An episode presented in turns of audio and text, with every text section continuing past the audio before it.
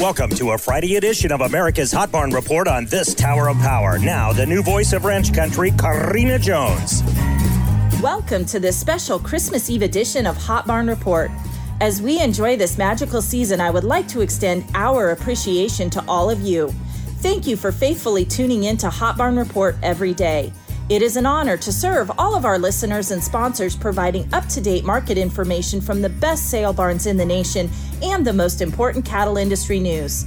We are grateful to the hot barns that power this program Platte Livestock, Presho Livestock, Stockman's Livestock, Bassett Livestock, North Platte Stockyards, Lemmon Livestock, Crawford Livestock, and Mobridge Livestock.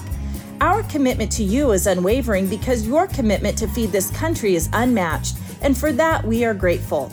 Here at Hot Barn Report, we recognize everyone involved in American agriculture. This weekend, most all of you will sit down with your families to enjoy a meal, hopefully of American sourced foods. Because of the commitment to meet consumer demands for high quality American products, especially beef, there will be many folks that are late to their family's dinner or will have to take a rain check. You see, cattle still have to eat even on holidays. Someone still has to run that feed truck. Someone still has to check the health of those cattle that will become your summertime steaks. Many men and women involved in agriculture will quietly do all the things they have to do before they get to enjoy time with their family because they are so committed to feeding your family. It is the most thankless yet gratifying calling to take care of livestock. You all know the greatest story known to man was set in the most humble of locations, surrounded by the most nondescript creatures, yet it's a story worthy to be told for centuries and undoubtedly deserving of every award coveted in Hollywood. The American rancher knows the secret to that story deeper than most. There is nothing that makes you feel more alive, more humble, more grateful, and more aware than nighttime in a barn surrounded by a few of God's creatures.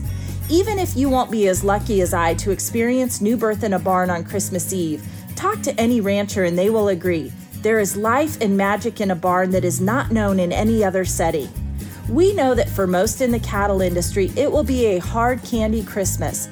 But most will keep fighting for their future in this industry because, just like the first Christmas story, they know that miracles and blessings of life happen in a barn or a pasture or a feedlot. And while all of you stay committed to your own operations, I can promise you that R-CALF USA will stay committed to leading the way to restore fair cattle markets and mandatory country of origin labeling on beef so that you can get what you deserve for all of your effort and hard work.